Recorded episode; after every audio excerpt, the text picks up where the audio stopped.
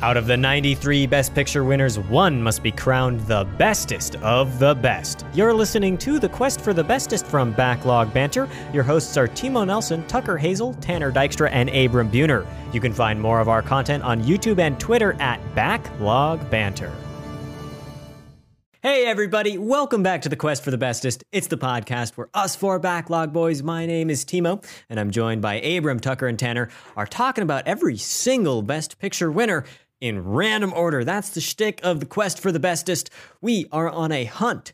A voyage, a discovering trek to find the very best Best Picture winner of all time. And today, our newest entry in you know, the films This franchise. in the franchise of The Quest for the Bestest is Frank Capra's It Happened One Night from 1934, a classic movie, real golden age Hollywood stuff from way back in the olden days.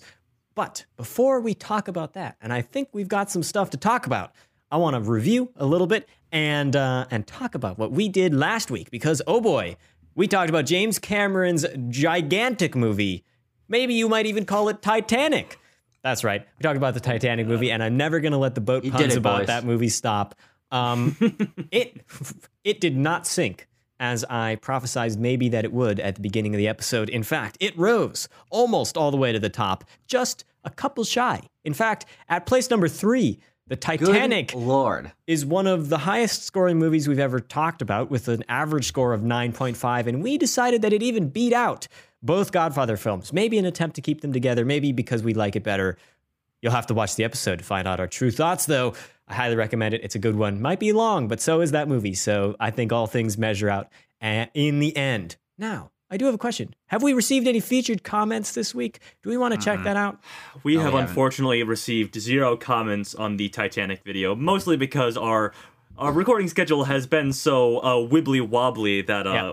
we're recording it um in, in not in short order after that video came out. So Well, that's all right. We will get to them next week. Gives you No more fault of no fault but our own. Yeah, sadly. this is But true. That gives you all more time to comment, and we will see it because we got even more stuff to look through. Hopefully, interesting, interesting stuff will arise from those oh so many internet commenters. But first, well, not but first, I think, but finally, we get to talk about Frank Capra's "It Happened One Night." So, who wants to lead off with maybe a little plot description, or we could just jump right into the thoughts? I don't know. It's up to you guys.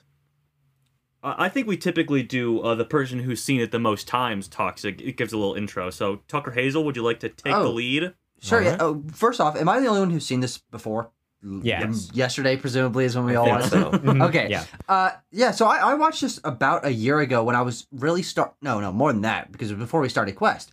Um, when I was just getting into watching Best Picture winners, and I had an inkling in the back of my head of what if I reviewed all the Best Picture winners? You know, with a couple of Oh. boys, maybe random order. Quest was but a seed in the back of my Mhm. mind when I watched this film the first time. Wink, a twinkle in your eye. a t- but but a twinkle in my eye uh, Uh-huh. and i encountered this movie at the perfect time of my life which was getting into film history and this sort of classic era of screwball comedies and that stuff. And i don't even know if i knew it won best picture at that point in time. I, I totally might have. But this film uh, is not particularly important to me but it is one that i have a lot of excitement for because I think it represents in the uh, Best Picture lineup that genre of classic screwball romantic comedies from from Hawks, from Capra, from Wilder, all these guys uh, who did these sort of similar movies. This gets a, a representation slot uh, in the Best Picture lineup. So I'm very excited to talk about it from that lens because I'm a very big fan of that genre. But what this movie is really about is two unlikely individuals who are high strung and crazy personalities pushed together on a road trip cross country to get from one place to the other. You got Peter Warren, played by Clark Gable, and uh, Claudette Colbert's character, who I actually don't. Oh, Ellie something. Ellie Ellen Andrews? Andrews. Andrews. Thank you, Ellie Andrews. Uh, put on a bus together. Uh, Ellie Andrews is a the daughter of sort of a Wall Street mogul, uh, and she wants to get back to her new husband, uh, who are about to be husband. Uh, much to the chagrin of her father, so she escapes, and Peter Warren has to help her along because she is so spoiled and disconnected from his society. She doesn't know how to function within the the moral landscape of American culture. uh, and that becomes their journey to get from Florida to New York and eventually end with re- reuniting her with her uh, her soon to be husband. So th- that's sort of the plot synopsis that you need to know. And Yeah. Abram, you've you've got a you've got a stinkle in your eye, and I really want to know what this means for you. Um, well, I, I, I like that a lot. I like that description. I think it's perhaps apt because I found this movie to be incredibly boring. What stinkle? Uh, yes, I, I really, I really did not enjoy this film particularly. Uh, again, I, I come into this show with little care about the history and the context of the release, not because I don't care about the process of filmmaking or its evolution, but because I don't study it the way you guys do. I come, I come very much with a modern lens to a lot of these, these classical era films, and sometimes it results in something I really like. You know, whether that's for this show, or I'm also a big fan of things like Bicycle Thieves and Breath, Breathless, the, the the the great 30s, 40s films that I appreciate. But for me, this really wasn't one of them. I didn't really care about the characters at all, and for me, that that felt like it was at the heart of my disconnect from the film. And I want to get into this, but I just don't think that these characters are set up and their relationship is paid off in a way that evokes any tension for me or any real drive to see one or the other th- succeed. Because we've got a great concept here, but it kind of ends at the concept for me. Sure. Okay. Um, I mean, I, I I don't exactly come at this or maybe any of the other classic Hollywood films that we've seen knowing a lot about them, but uh, I, I I I think there is still some modern enjoyment to be found in It Happened One Night. I think this is still a genuinely funny movie. You know, some almost hundred years, some ninety years later, and um, I I was I was thoroughly uh, entertained throughout most of this. I like Frank Capra, or not Frank. Well, I do like Frank Capra actually, Yeah. but I like Clark Gable as well. I like uh, Claudette Colbert. I think they make a very good uh, comedic duo throughout. I think some of the writing is very sharp and witty and on point. Uh, the delivery is all there from our actors. The mo- the movie moves at quite a bit of a clip, but knows when to you know pump the brakes a little bit, give us a little bit of classic Hollywood romance. But I do think it's sort of uh, it maybe hits the brakes too hard and maybe goes off the rails in terms of interest towards the end of the film. But I'm sure we'll get to it. Hmm. Well, I'm going to synthesize both Abram and Tanner's thoughts into my own thoughts because I think that, that I'm, I'm kind of mid on this film. I find that, yeah, I actually, I really like when um, Clark Gable and Claudette, what was her last name again? I forgot. Colbert. Claudette Colbert, when they're together on screen. It might be Colbert. I might be getting Stephen Colbert stuck in my head. I actually, I actually don't know the specific pronunciation, but going off of Stephen, uh, he's a he's a Colbert. It's Colbert. We'll It's say Col- Colbert. Yeah. Um, I like when they're together on screen. I think they have good chemistry, and I find that their their dialogue it w- was the stuff that was humoring me. But this is a film that I actually would have probably rather seen in a theater as part of like a special screening or something, because I feel like I missed out on a lot of the a lot of what makes it like actually very funny when it's just me watching it, and I'm like, oh, haha, hmm, that, that, that's funny Oh, haha. as opposed to like being in a theater when when you get one of those lines and like other people laugh and you're like oh huh, like you actually laugh Mm, Sure, um, yeah. and so you know I, I found myself kind of just being strung along for the first half of the film and then in an opposite way of tanner i got more interested as the film developed in the Oh, second half um, but I don't find a huge amount of the rest of it, besides from our characters and our central conceit, to be what really drew me in. Um, I think the acting is is pretty great all around, but there isn't. It doesn't reach out and grab me or put me in a stranglehold like some of these other films that we've seen. Do Your balls have been left ungrabbeth. Yeah. probably, probably so. Yeah. You know, maybe it maybe it did benefit the, you know the comedy from me and Tucker watching it together. You know, we, we, we shared a hearty chuckle together at some a lot of these jokes. I the two of us are a catalyst for each other laughing more often yeah. than than we aren't. Like every, every day, there's one guy makes a joke, the other guy makes a joke. Way, it, it spirals uh, outward. Timon and Abram, who sit uh, huddled away in a corner watching classic Hollywood films that we Si- force them silently into for Quest. I In sit, my I sit room. like this. I, We sit we sit on the couch together, holding hands. oh, I see. Abram sits like that Dreaming throughout the entire people's thing. eyes. and I'm I'm completely hunched over in front of my computer screen in a darkened room that I haven't left for hours. Yeah. I will Sure. say to this point, I did not find the movie funny. Um, but that Really? i- yes, that is a very subjective thing. I don't find this type of screwball comedy to be funny. That's not a knock against the film. I think it is a very witty film, but for me, I did not find the actual humor to hold up that much. But there, are, there are scenes of great wit. I think the scene that spoke to me the most, and perhaps when I found the most enjoyment in this film, is when. Um, is when Clark Gable takes what's his what's what's his name, Mr. Shapeley aside. Shapeley, Mi- yeah, yeah. Mr. Shapeley is going to reveal because a, a part of the conceit that Tucker didn't mention is that the reason Clark Gable wants to escort her is so he can write the story about her trip across Sure, the country. yes, that's an acting because part, and I should have mentioned uh, because he is a newspaperman, and I want to get into that because it, that element of the film kind of left me feeling unfulfilled. But in this moment, when it feels like his his big payday, his big scoop is about to be revealed because there's you know like a, a bounty out to return uh, Claudette. He, he pretends he's in the mob to get this guy Shapeley off, and it was at that moment when the, the the wittiness of the script and the charisma of particularly his performance really did strike me. But on the whole, I just I was like, yeah, this is a clever script, but I was certainly not, you know, you, you know, having my sides hurt with with with, with comedy. Your I split, I believe. Well, that's Abram, I think you're a real gas house palooka for not thinking this film is very funny. No, but I yeah, I honestly do disagree, and of course that is very subjective. But I I take that energy from that scene, which I think is probably the funniest part of the movie. To Tanner and I, we were laughing our butts off in that scene. Holy shit, it's so funny. Uh, but I can I can take that energy and apply it to most of the comedy that I think hits throughout this film. I think you look back to the sequence of the two of them pretending to be man and wife to sort of put the detectives off. Oh my god, that's so funny. The the uh, sequence where he's teaching her how to uh how to hail a car for, as a hitchhiker. It's Like, like there's such a charm to the way these characters move and interact with each other that I think there, there's just that twinkle, that spark that gives this film the comedic energy that while it might not be side-splittingly funny, it's so charmingly funny. And I and I really find that to hit home with me, especially in a time where this is a depression era movie and it reflects that in a lot of the the themes and locations and uh characters that they meet, but I think also that sort of just lightly, sort of dryly funny comedy is what was really uh, hitting back then, and I I still think it holds up quite a bit, especially as a reflection of its time. Yeah, I, think, you have to. so I, I think you have to buy into the the the conventions of the time a lot, and I just don't think that I do because I, it's very interesting hearing, particularly you talk about it, Tucker, as someone who loves that golden age of Hollywood, and me as someone who feels no real connection to it.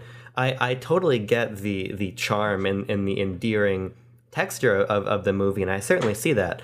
But it's just on the mo- on the most subjective level. It's not something I hold against the film, but on the most subjective level, that's not the sort of humor that speaks to me. I, I guess it's like when I talk about an old game like Ninja Gaiden, and most people who don't care about classic games look at it and they're like, "Why the hell would you like this?" Right? Mm-hmm. I think I think you have to at a certain point, especially when we talk about these older films, be engaged in the idea of understanding that landscape. And I just don't necessarily think for me this film inherently made me want to. And so some of the stuff that I view just as witty or clever, I think that if you care more about the golden age of Hollywood, it's going to mean more to you than it did to me.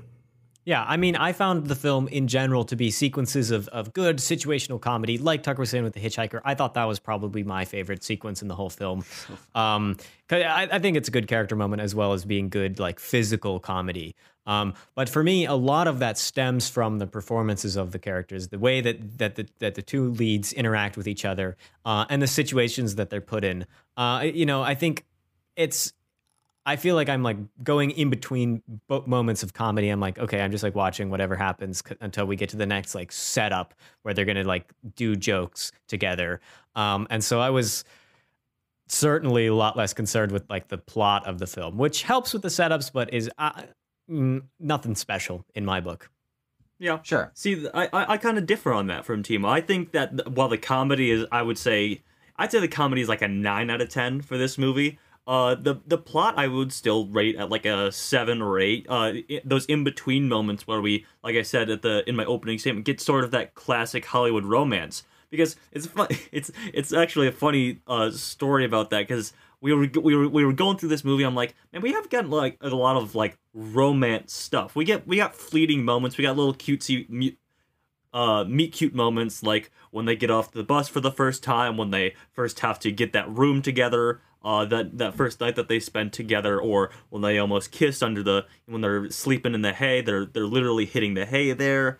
Uh, and I'm like, oh man, we haven't gotten a lot of like just conversational romantic stuff. And then we get a very good scene in the that sort of second night when they're staying in some other uh, roadside motel sort of thing that uh, I think opens up the characters quite a bit. Now these aren't like super complex, high-minded characters, but they are they are crowd-pleasing 1930s classical Hollywood characters, and they're good ones because you know the actors pull this off. You have uh, Clark Gable, Peter Warren, who's sort of this down on his luck journalist who sort of has learned to push away people in his life because you know it, it's really only caused him strife.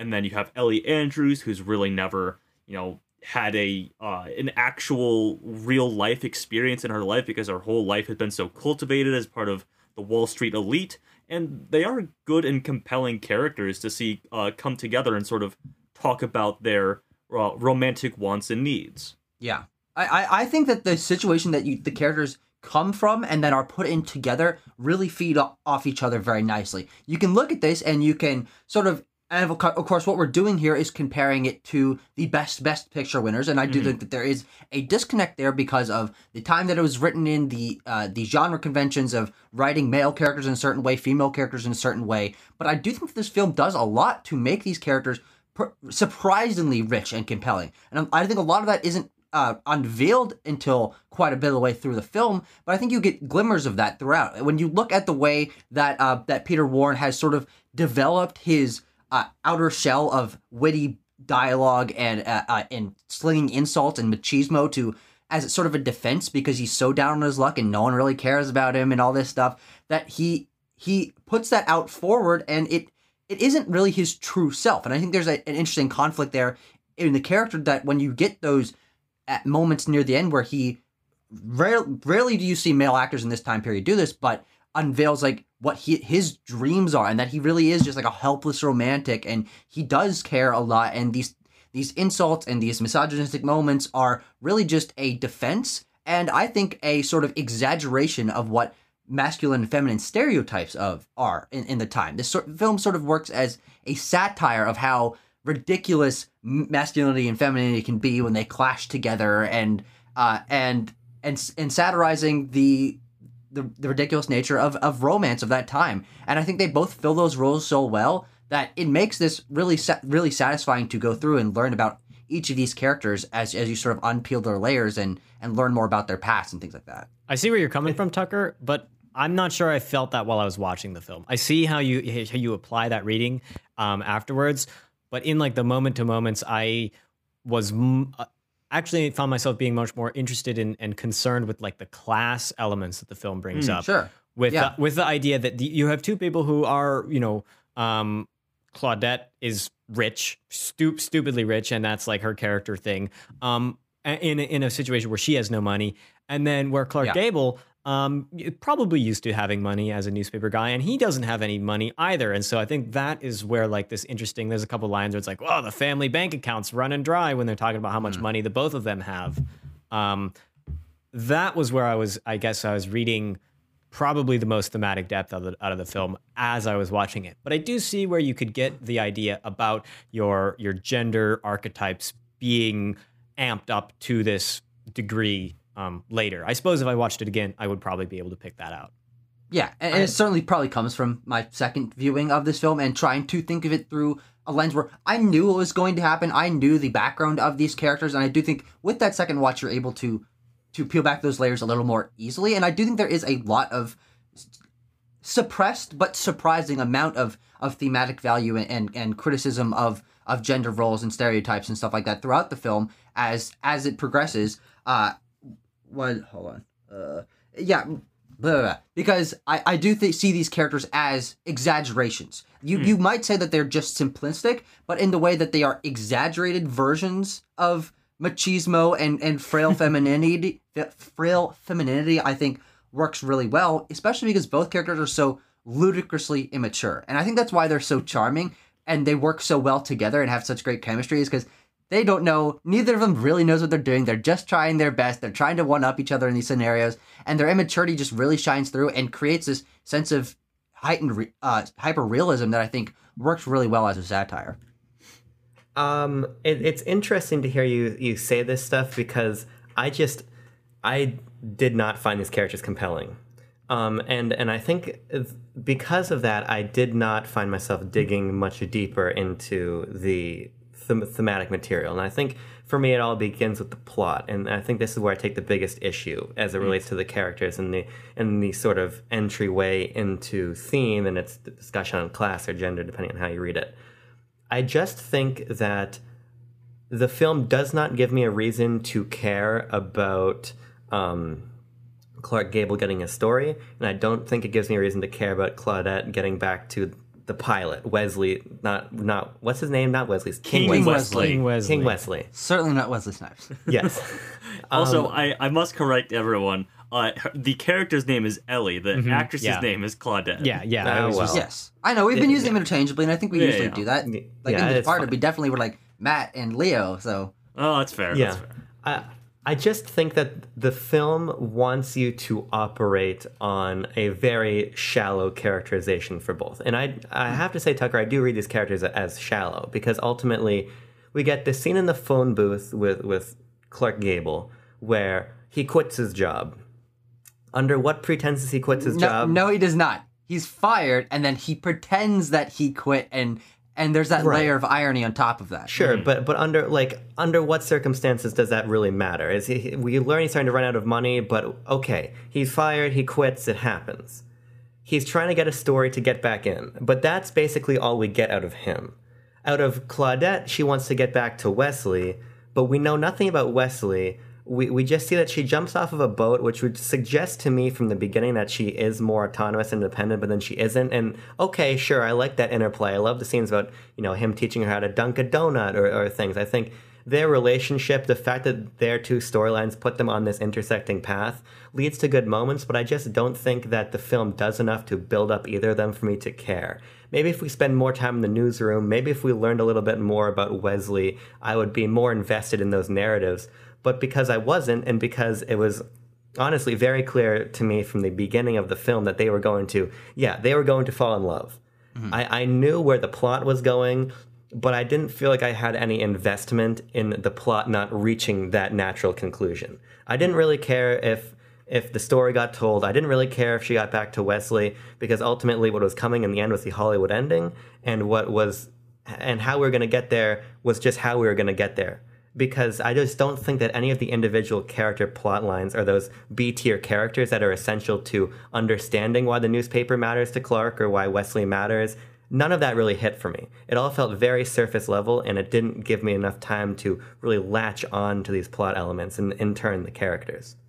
Abram, you bring up an interesting point about the beginning and about how much we know about the characters. Because normally, I am of the opinion that it's good to get into your story as late as possible. The sooner you, the, the farther up you can push like the beginning of the film in your like story timeline, usually that works out for the best. But I think in this case, I I do suffer from the film just kind of like hits me with these couple disconnected scenes like right off of the right off the bat at the beginning, uh, and I'm kind of I, I I like know what's going on, but I because it gives me so little at the beginning, I'm still lost as we're like in and as we get into the actual meat of the story with them meeting on the bus, and so I'm just like I want more, but then I'm like, oh, but maybe we could just like meet on the bus and we could learn this elsewise. I find that the the beginning of our characters is not even weak. I just I don't think there's like anything there to really work with, and so all of the things I learn about them is through the progression of the story. Which Yeah. say what you will, I mean, good work, good job on making a very compelling second act, but at the expense of there being almost no first act in this film. It just starts and you're in without a huge amount of characterization. But I think my once we get to the flip where where I I'm like okay they're gonna fall in love and I still know they're gonna fall in love the entire time it's it's a movie when that flip happens and oh she's gone back and she is gonna marry King Westley that's where I was like oh I'm interested again I I actually do care now because it isn't it isn't as easy as it just seemed like it would be I Yeah, agree I- with Timo on that point for sure. I think that the end of the film for me is when the plot complicated itself in a way that I enjoyed. We got more of a dynamic between uh, Claudette and the and the father and Westley, and then we also get a little bit more of uh, Clark Gable going back to the newspaper, and we see him play up that kind of oh, you know, I was just kidding about this whole romance that I have with with with this girl, but my problem is it's not at, until the end of the film that we really build that kind of tension that motivated me to care because at the end there's this question of miscommunication and is the romance actually going to go through and who's lying whose feelings are actually going to be realized. But you contextualize against that against the fact that the plot of this film essentially is is happening in the midst of a manhunt.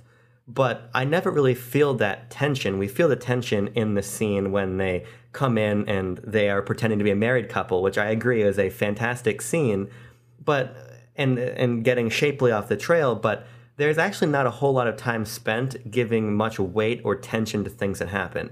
Even I mean Clark Gable for for a comedy beat beats up a guy, ties him to a tree, and steals his car. Right? What how true that is, we don't exactly know, but it would just take it at face value. Clearly, he's been injured. He was in a fight. That is not his car.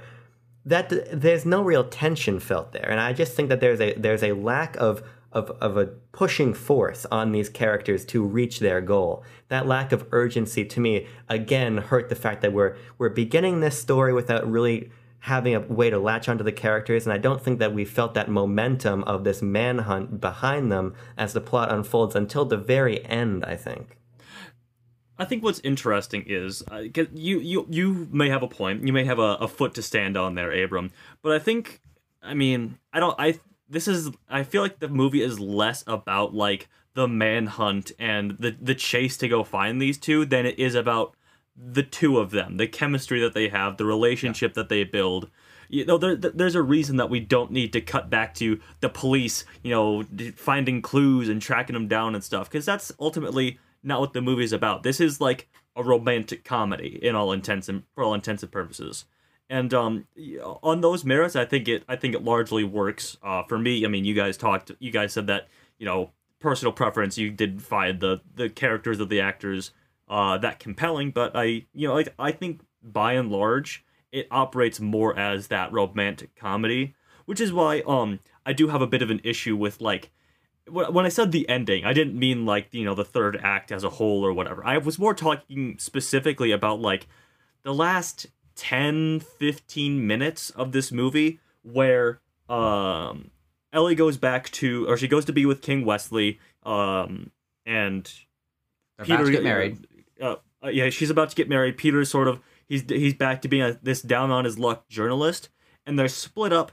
But we don't spend a lot of time with either one of them in like the closing minutes of this film until they get back together. When Ellie runs away, uh, she becomes a runaway bride and meets up with uh, Peter again. There's like this chunk of the film where the energy, the you know the sort of that pizzazz, the whole the pace that the whole film has just completely stops, and we're in like boardrooms and offices with uh the newspaper editor and the rich Wall Street dad and stuff like that where I'm like okay this is like we're we're rounding out this film and we're spending time with characters that we got fleeting minutes with and I don't care about so why are we doing this that that's like my biggest complaint with this movie I, I do think it's interesting, and I think there's sort of a, a middle ground between the issues that Abram has with the film lacking and what you feel the film is lacking. Because I do think there actually is the film supporting itself on both sides. I think you just need to sort of mesh those two a little bit better. Because when you get those extra character moments for the supporting cast at the end,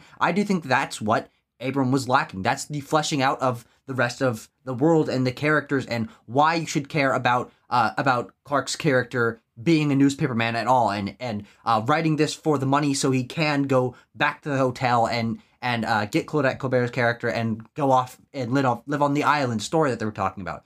And Claudette, I think, uh, not not giving enough credit from you guys of the the origins of her character being so suppressed by her life and having this one moment that is not really touched upon enough, but I think is is there is that she is so headstrong and she is so looking for an out out of her previously established life that she stumbled into the car of a guy and now she's going to marry him. And and she so she doesn't really care about this guy. and she's just using it as an out and to push back against her father.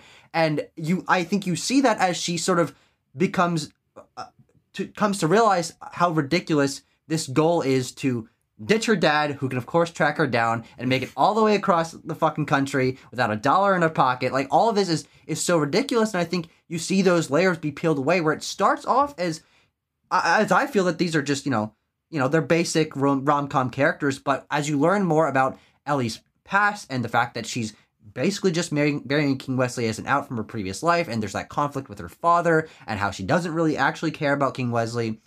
I think you are able to get enough from her character to where where Abrams' side of, of the problem uh, with the movie is is supported. I do think that there is support on both of those sides. I think you just need to read a little bit more into it. I don't really I, know how much of the the of of Ellie's thoughts on King Westley were made clear to me at the beginning. I was like, oh, she's marrying this. Uh, no, certainly not at the beginning. Certainly not at the beginning. Okay, yeah. So yeah. no, it's revealed like uh, over halfway through, where she's like, "Yeah, I had this one moment where I went shopping and the guys were chasing me, and I dived out of the window and into a car, and that car was King Westley's car." And it's clear that they have not known each other very long. This is just her being headstrong and trying to get out of her previous life, and, and I think that's where you sort of, again, get the peeling off of the character of, oh, actually, this is behind this. This there is this element to the character that I wasn't aware of before. I okay. just I think for me, I actually Timo, I, I agree with you. I think that there's kind of a two pronged issue here. First of all, I think that the film just backloads this information too much.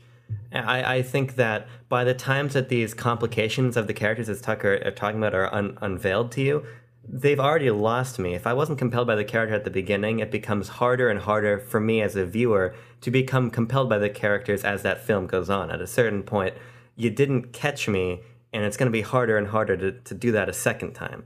And I think part of my issue with that is that a lot of this stuff that we're talking about happens through expository dialogue exchanges that ultimately feel like they exist in the background.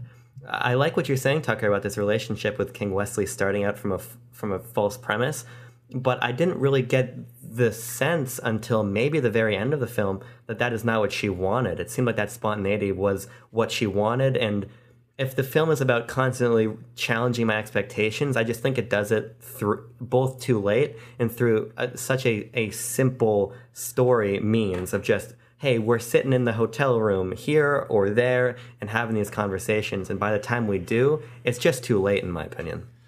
Personally, what I want is, is a is a prequel series about King Westley and his journey to make that uh, that the plane helicopter thing that he that rides into his own wedding on. That's a, what an entrance! Coming in on a freaking planecopter, landing on the field like five feet away from people, and in climbing in out a, in his top hat and coattails. Oh, ho, ho, I'm ready for my wedding. What a guy! Where's the beautiful bride?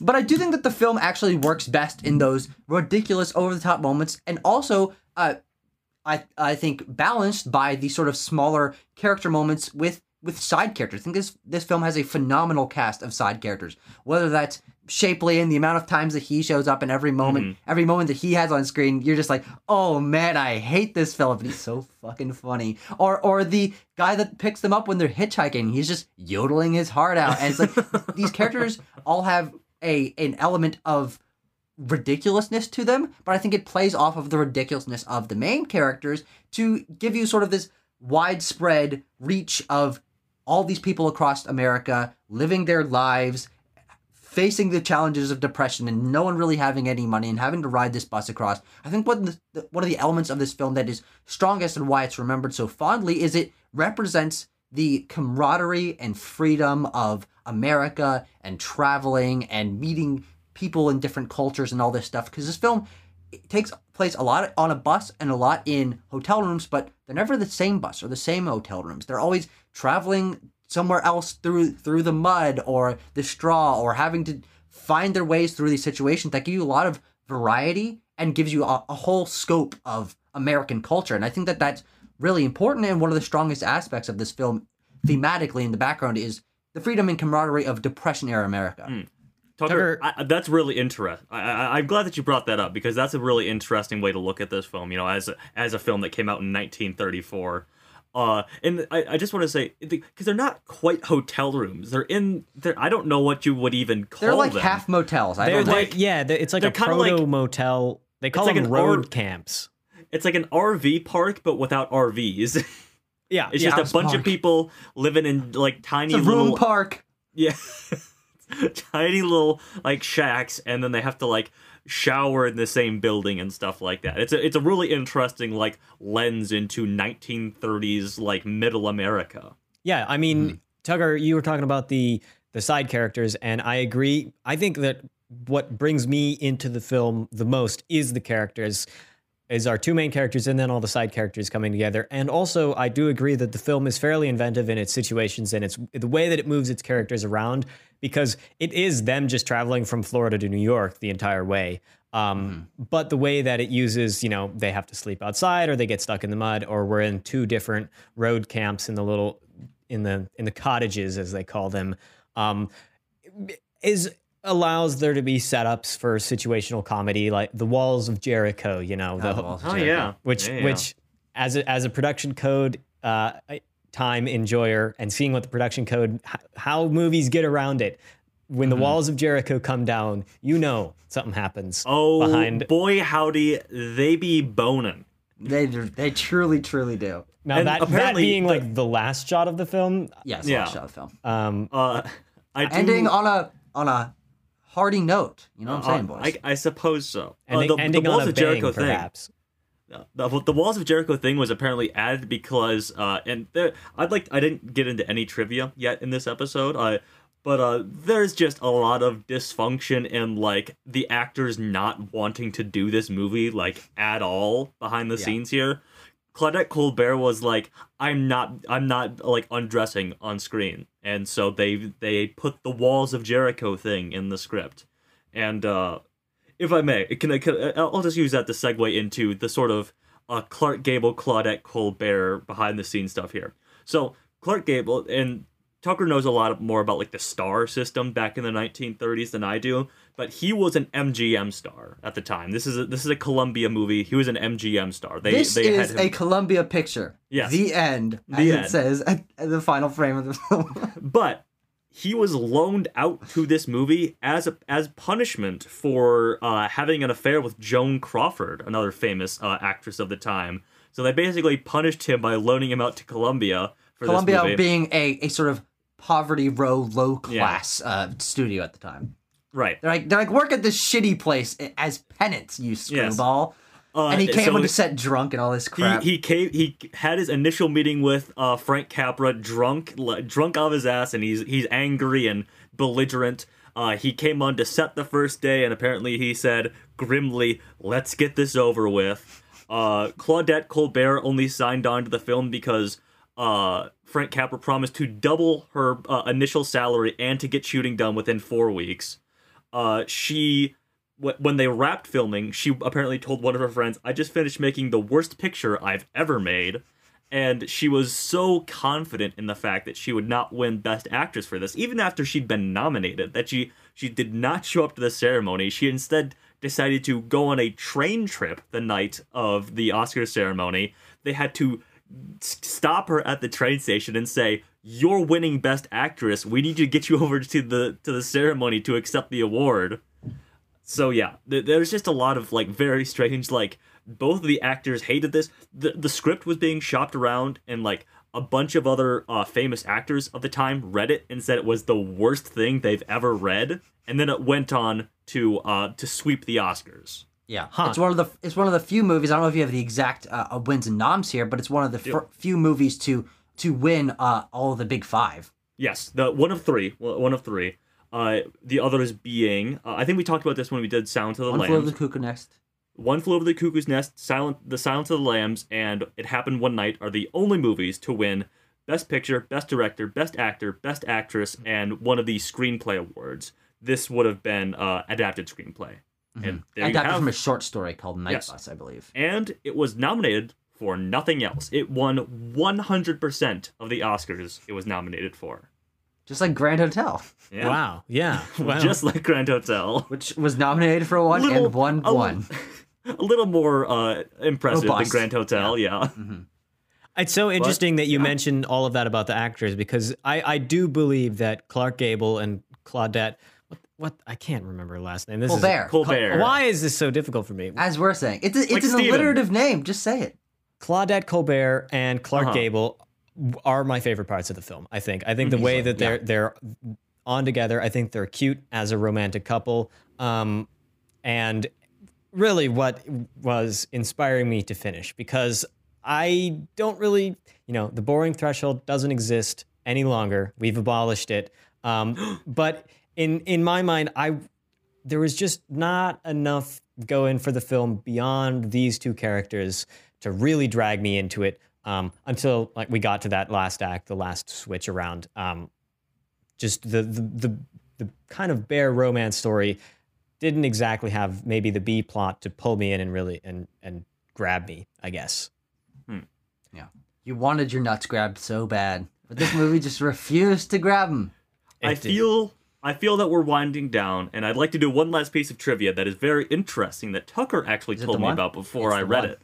Yes. Uh, Tuck, would you like to handle it since you you clued me into this? Sure, yeah, yeah. I mean, you might have more specific terminology, but um, from what I know, is one of the classic elements of this film is one of the first times that you uh, that was shown on screen a man undressing almost fully. I mean, he's in his slacks, but he's removing all this stuff. And another great moment of comedy, by the way. Oh, he's yeah. like, He's take like- off the tie first, and Uh-huh. oh, you you'd think the pants would come next, but I do my shoes, and then First the left, then the right. God, it's so fun, funny. Um, but that sequence uh, was difficult, as as Tanner informed me, to shoot because uh, um, Clark Gable was having trouble taking off his shirt, his his jacket, his shirt, and his undershirt. So they just said, "Screw it, get rid of the undershirt. It'll make it easier. It'll make the scene quicker. Whatever. It's just more efficient." Uh, Who's gonna be- notice? yeah, who's gonna notice? Well, apparently fucking everyone. Because when you see Cla- uh, when you see Clark Gable undress on screen, Hollywood's golden boy, and he doesn't have an undershirt on, the masses of male America suddenly denounce the undershirt. Undershirt sales dump go Plummet, downhill, yes. and and the production or the companies that produce undershirts tried to sue Columbia for like ruining their Defamation, business, I guess. which I I don't don't, know. think worked because it's. I, I, don't mean, think so. they just change cultural trends. Uh, Yeah, yeah, yeah. God, Wow. Okay. Crazy. Yes. That, it's so fucking weird. A very strange little story about this film. say what you will about the power of art. Mm-hmm. Now, can I do something crazy? Oh, what are we doing? Because as we were recording here, Uh-huh. we got word from the fifth member of Backlog Banter Oh with his thoughts on Titanic, and I've pulled them up. wow! If Okay. we're done, if we're if we're wrapping up, getting ready to give the score, I think we should circle back around for a second and talk to our good buddy John Tour Eleven, A live has update.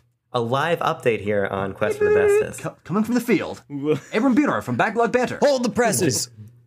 John Tor 11 says on Titanic, so I saw this when it came out. It was the most amazing film God, I had we're so ever seen. The production of this was just fantastic. However, the movie doesn't work on rewatch for me. The flaws are painfully obvious. The script is a total shipwreck, literally with one directional, one-dimensional characters, poor Billy Zane, and a sappy romance story. And what a waste of Kathy Bates, who didn't have a cockadoodle, a, a cockadoodie thing to do. The Oh, iceberg ends up being. Yeah. I think that's a little Kathy Bates reference. I forget what movie she ah. says that in, but it, it's it's a famous like Kathy Bates line in a movie. Well, Tanner, the iceberg here ends up being the best actor in the movie. Oh, yes, this okay. film was around for a long time. So was that damn Celine Dion song that you heard everywhere for like forever, driving everybody crazy. Sorry, is- this is only a 6 out of 10 for me now, but it sure was a 10 back then. Yeah. I, I, that's the one thing I did hear, like doing research on uh, on Titanic, was that everyone was sick of that Celine Dion song because it was apparently just everywhere all the time. Kind of like Shallows. Remember how Shallow was on the I do remember for such a long Shallow. Shallows it was our uh, My Heart Will Go On. Yeah. Except for no one gives a shit about A Star Is Born anymore. Why are we talking about Titanic on this on the What It Happened One Night episode? Okay, before we rank it, I just want to I just want to give a little barometer for ranking. Um, we have also reviewed a Clark Gable Best Picture winner from Ah. the same 30s. Clark Gable, is he better in this or is he better in Mutiny on the Bounty? He's certainly Nearly about given. He's certainly given uh, more dram- dr- more drama to do in, in Mutiny on the Bounty. I do I think that there is a surprising range here from what this genre, this genre, or this movie in the genre that it is of the screwball comedy of rom com. He plays the really brash masculine guy, the ridiculous over the top comedy guy, the fast quipping guy, and the surprising amount of depth and like unveiling his heart guy really well. I think that this is sort of the best you can get from uh, a male character of this genre, but he's it's nowhere near as interesting as Mutiny on the Bounty in terms of the craziness that he goes through in that film. See, I would I would say that uh, if I was going to go back and you know rewatch the best moments of Clark Gable, I would probably rewatch his his comedic timing in this versus that dramatic. Oh yeah, stuff in- wow, yeah. that's a great response. Why didn't I think of that?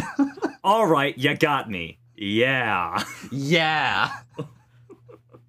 God, this so fucking funny. Should we score this movie? I already did. Whoa, my man, goodness. Abram is We're all- ahead. We're all lacking today, boys. Okay, I got mine in.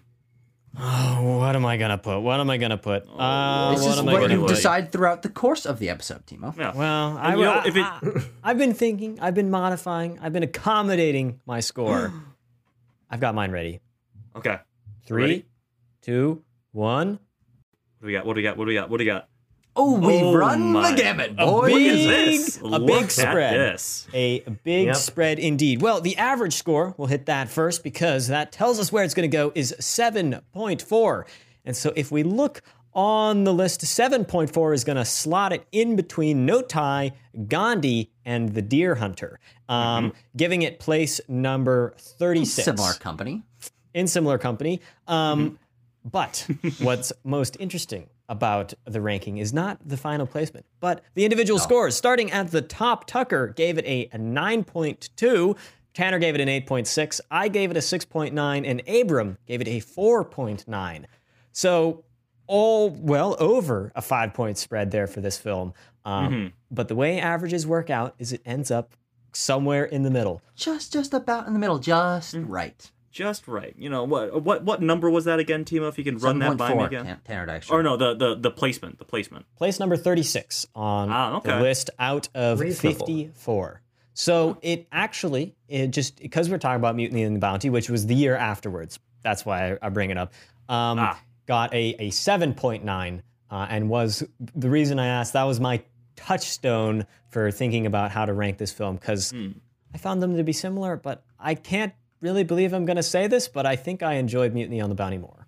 Wow. I think it. about that? I, I think Did you it, give that a good score? It's been a while since we've had such a such a spread in terms of scores. We've been we've been fairly united. Oh, uh, that's right. You were you were low on Mutiny on the Bounty. I thought Mutiny was great. I Yeah. Yeah, think it's Mutiny was significantly better than this, personally. But hey, I suppose if I were to give my final thoughts on the matter, Sure. uh, clocking in on the very low end of the spectrum, I, I think I've been I've been trying to exercise the full ten points on these scales more often, as people Yeah. watching our analogous Marvel show uh, will know. I've been I've been you know exploring the low end of the spectrum when Right, we talk right, about right. those films, but in the case here. Again, we're working comparatively. And so when I think of a five, I think of that's the baseline best picture. And for me, I think that it, this film just falls a little bit below that, just a hair. I think that it, when we think of what a best picture does, it does a lot of that. Great acting, I think a great conceit, a really solidly written script. There's a lot here that is boom. Yeah, I understand why this won best picture entirely. But for me, I just think that it does not extract nearly all of what it could out of its material. I found the the the the characters in the plot were just not executed in a way that I found compelling in light of all these great ideas they had there.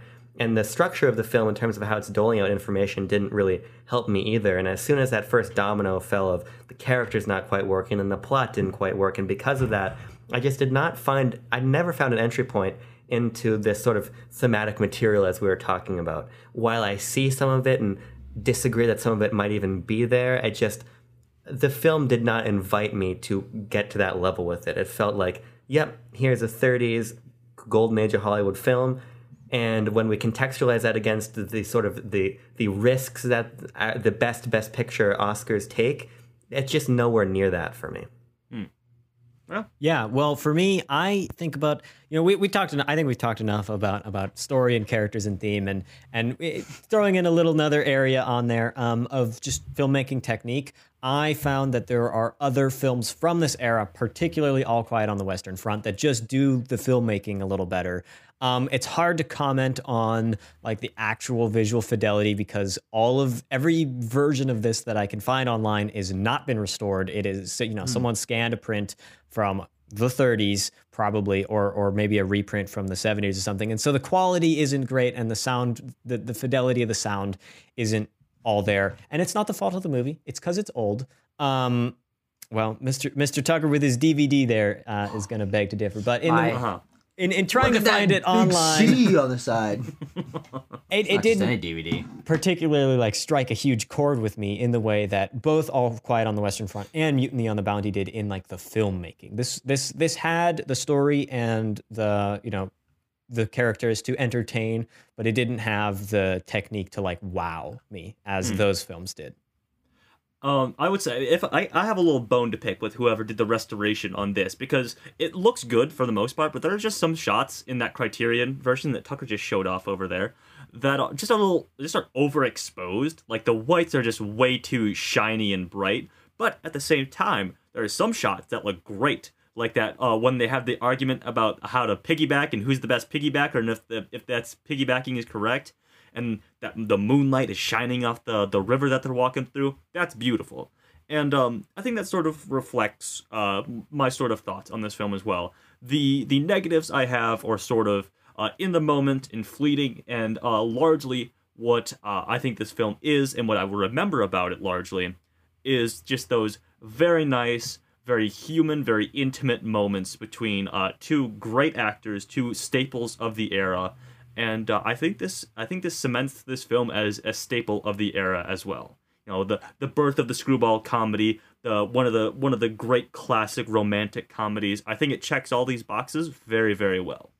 I think what this film does is is different for best picture winners, admittedly, but I think is very important is is meet that bar of accessibility of just being a crowd pleasing film. And of course we've we've gotten the sort of crowd pleasing ones that everyone can go see in the blockbusters like Your Silence of or Titanic, but in terms of something way older and and obviously from a, a different tonal perspective, I think this film is very accessible, very watchable to anyone, especially um, it holding up over time and the humor still hitting, you know, hit hit or miss. It seems hitting more often than it misses, and also having that representation of its era and the themes that were important there, which is the avoiding of sex but still trying to get a little bit in there mm-hmm. or representing depression era camaraderie like the guys sit on the bus singing the song together. You get all this stuff and and the ideas of of travel and, and freedom and trying to break free of what's pushing you down. There is a lot of thematic material here that does make this film really interesting to dig into.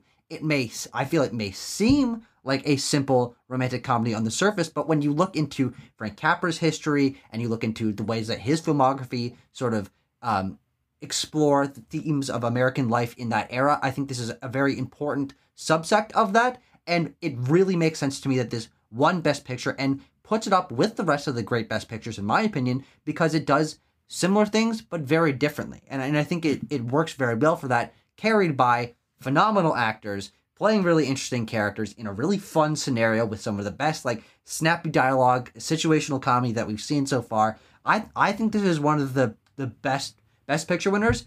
And uh, i'm i'm happy to say that it, this is not this review is not what cements it in film history because this film has been cemented in film history uh, since 1934 because Oh. this is just one of one of those great films one of those One of- classic american films One of the movies of all time. it's one of the movies, most certainly. I think we can all agree on that here on Backlog Banter.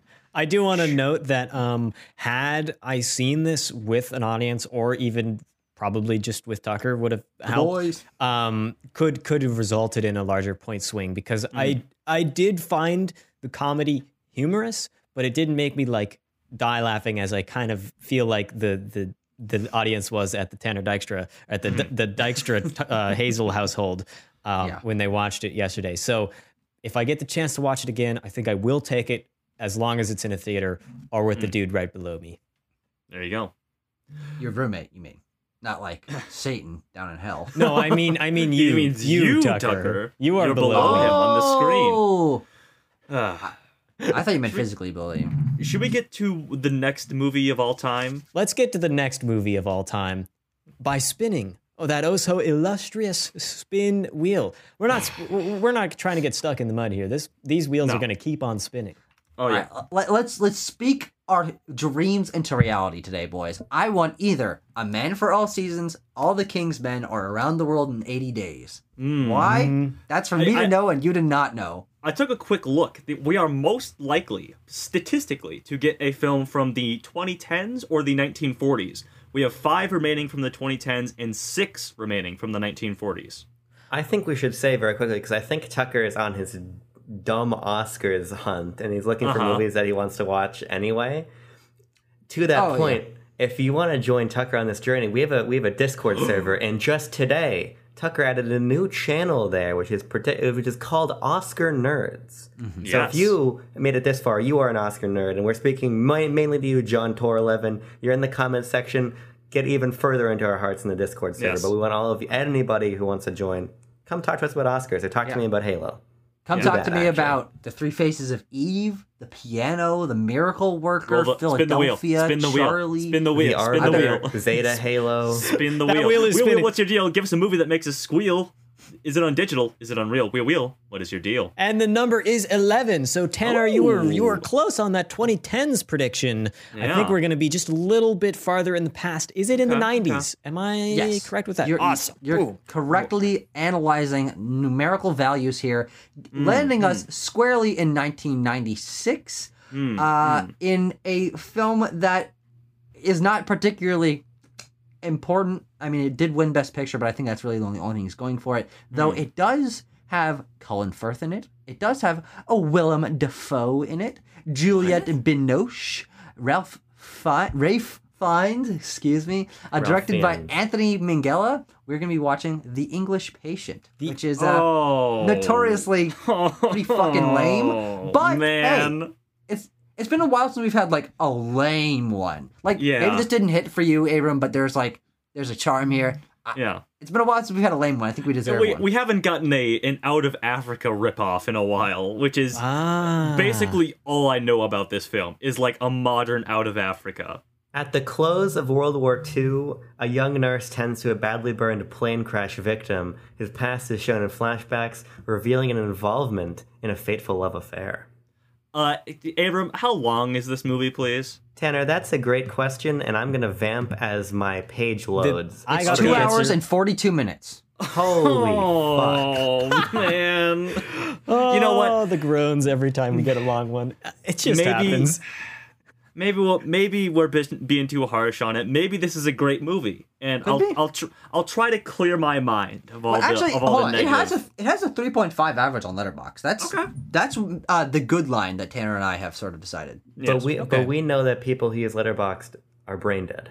This is true. This is true. And, and in fact, a large percentage of my friend group. Yeah. If Uh, you everyone yourself are this- brain dead, follow at Backlog Banter on Letterboxd. We're throwing Absolutely. in all the pitches If, if today. you're brain dead, Oh no, we wouldn't say that of our viewers, would we, fellas? oh no, we wouldn't. We well, actually have. We say it in the channel trailer. yeah, it is. Oh, Well, don't watch that. Viewers, don't watch that. Never mind that. We will be talking about the English patient. Will it be uh, a slog or boring, or is it an unexpected gem in the sand of the desert? We're going to find out next week on the quest for the desert bestest. It is a desert movie. I hate oh, sand. so- to chart the uh, vast expanses of the Sahara Desert. Indeed, the it is. I Sahara read, Desert. I read the Like the back Google description and pulled that this was a desert movie. Who knows if this movie will have desert power? I don't know. We're gonna figure it out on next episode of the Quest for the Bestest. Thank you guys The for amount joining of me. Dune references and uh, Star Wars 1 and 3 references are going to be off the charts. Oh yeah. Let's get into it, but next time. Until then, peace.